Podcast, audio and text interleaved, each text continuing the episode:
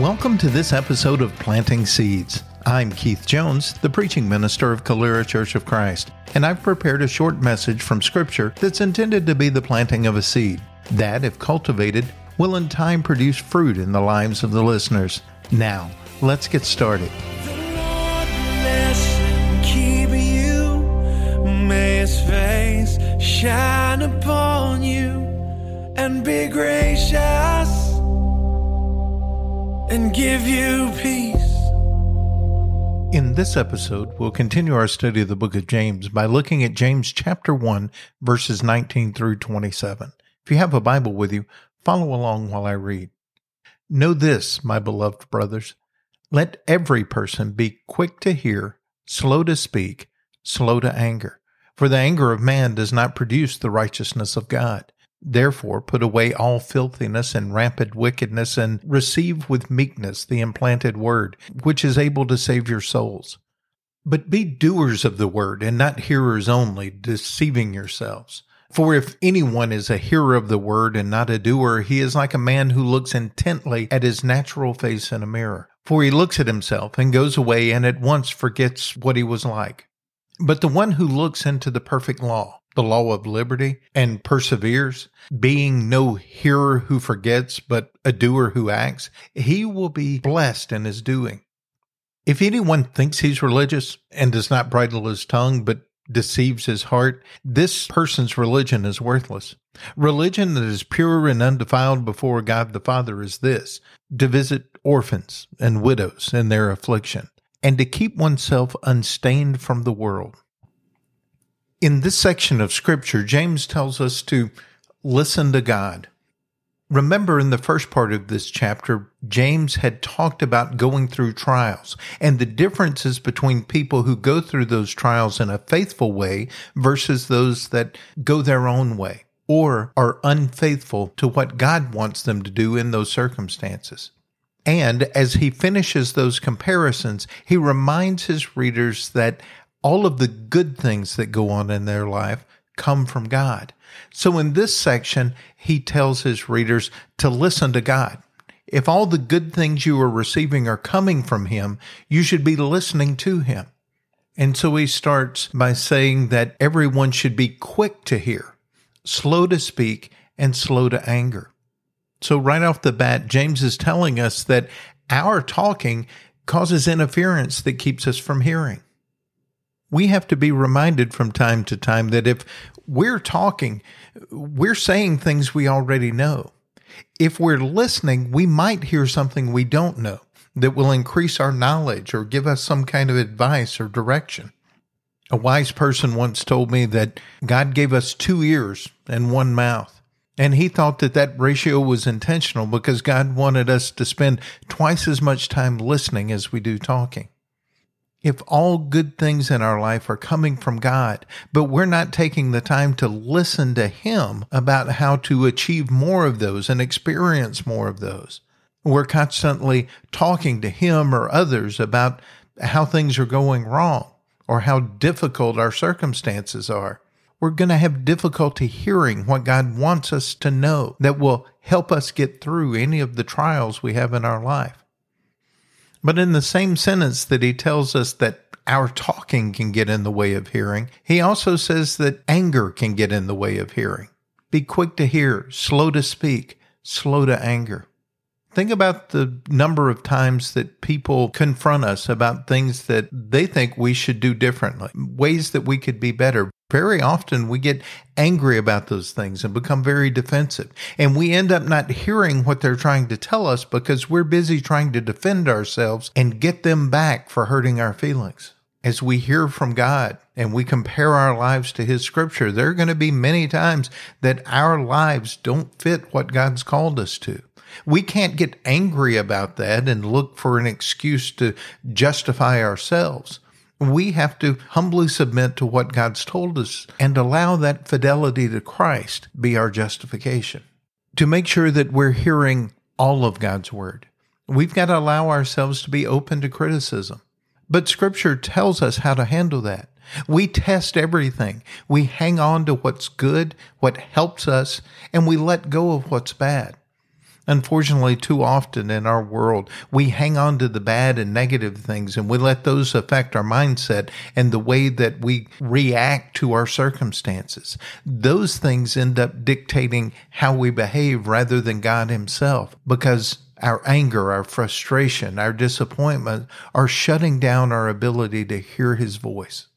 And right after James says this, we're told that we're to put away all filthiness and wickedness and receive the word.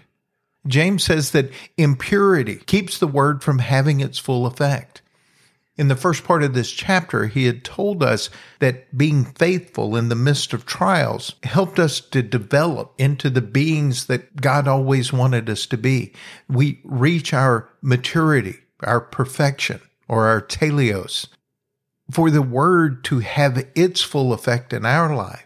We need to stay pure. We don't want impurities watering down that effect or minimizing the effect it has in our lives. So we let God cleanse us, sanctify us, so that the word can have its full effect.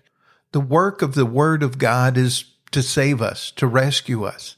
It does so by leading us to a response. It convicts us about the path that we are on and invites us to join God on His path and to follow His Son, who is the King of the universe. But God's word will not have its full effect in our life if we're not submissive to His will. And so James moves from there and says, if you really want to hear the word of God, you have to look intently. And that may seem a little strange. We hear with our ears, we look with our eyes. Why is James getting these things mixed up?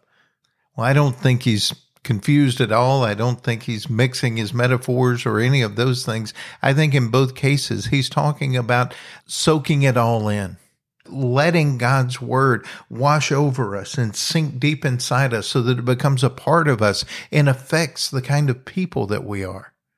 He's describing what the Apostle Paul calls dwelling in the Word. And James says this is important because the complete revelation of God's will in our lives leads us to freedom, to liberty. We like to talk about our freedom and our rights. We like to imagine that no one can tell us what to do. But the reality is we're all being led by something. We're all captive to something. And what God has promised is that if we let His word soak into our lives, if we allow the word of God to be implanted in us, we will be free to pursue Him. Yes, it will mean we're bound to Him instead of being bound to something else. But God promises us that that is the best way to live life.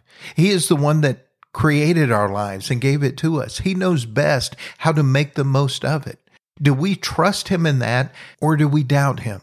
Do we trust Him enough to do the things He's called us to do, to have the experiences He wants us to have so that we can have the best of this life and be prepared for eternity? Or are we convinced in most cases that we know better? And rather than listening to God for His instruction, we're talking to God about what we want Him to do for us.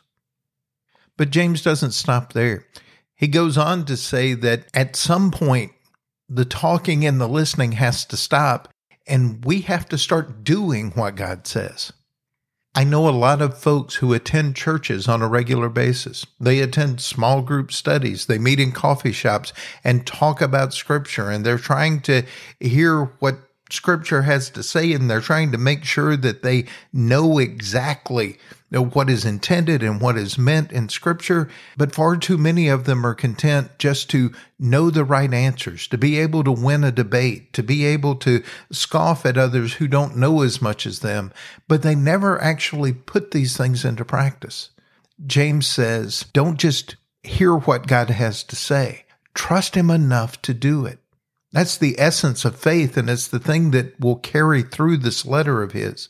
At some point, stop with the hearing and put into practice what you know to do. That doesn't mean we stop listening forever. I know people that do that as well. They hear a little bit, they run off half-cocked, and they stay busy all the time, but they never come back to listen for more. But James is addressing those right now who are paralyzed by their fear of thinking that they don't know enough. They haven't learned enough yet. very often our pursuit of what God has to say is so that we can make sure that we receive the blessings that He's promised. James tells us here that our blessings come in the doing. James will talk over and over in this letter about the things we do, about the good works that God wants us to do. And it leads some people to a little confusion because they say things like, I thought we weren't saved by works, we're saved by faith. But James says right here, doing what the Word says is not a way to earn salvation, to make God owe you something. It's the vehicle that God has given you to experience His blessings. As you put yourself in God's path and join Him in the work that He's doing in the world, you put yourself in a perfect position to receive God's blessing. And then James moves right from there back into discussing talking. If anyone thinks he's religious and does not bridle his tongue, he deceives his heart. What is James getting at? Just as he was saying earlier that our talking can interfere with our hearing, he's saying here that we can't say things that interfere with God's work. The work that God is doing through His Word depends on us and others hearing very clearly what God wants and expects. If we're saying things that get in the way of that interfere with that in any way, we are deceiving our own hearts, and our religion is worthless. Which leads us to another point. You may have heard people say over and over again that Christianity is not a religion, it's a relationship. And I do understand the point that they're trying to make, that we have been called to a deep relationship with God, and out of that flows a particular kind of character that works itself out in particular ways in our world and are intended to be salt and light in the world and draw people to God. But I think it may be a mistake to say that there is not a religious component to Christianity, that Christianity is not a religion. That word that we get religion from just has to do with the spiritual disciplines or spiritual ceremonies that we go through that strengthen our connection with God, that honor the blessings that we've already received. But because of the way so many people think about religion, it's been reduced very often to the things that happen on Sunday morning at a worship service. What kind of building are you in? What kind of practices do you go through while you're there? What kind of songs do you sing? What kind of music is there? What kind of sermon does the preacher preach? And while those can rightly be called religious practices, James says the religious practices that God has called us to, that give us a religion that has value, is to take care of those people in our society that are marginalized. Especially in the first century, widows and orphans would have been outcast in the society, not even considered as people. They would have not had civil rights or political rights, and it would have been very difficult for them to earn a living. They were outcast. James says, find those people for whom life is difficult, and give them respect and dignity. Take care of the needs they have. Ease their affliction. That is what God's called you to do. That is the religious practice that God wants. Those are the kind of practices that will let those in the rest of the world know that you are a Christian.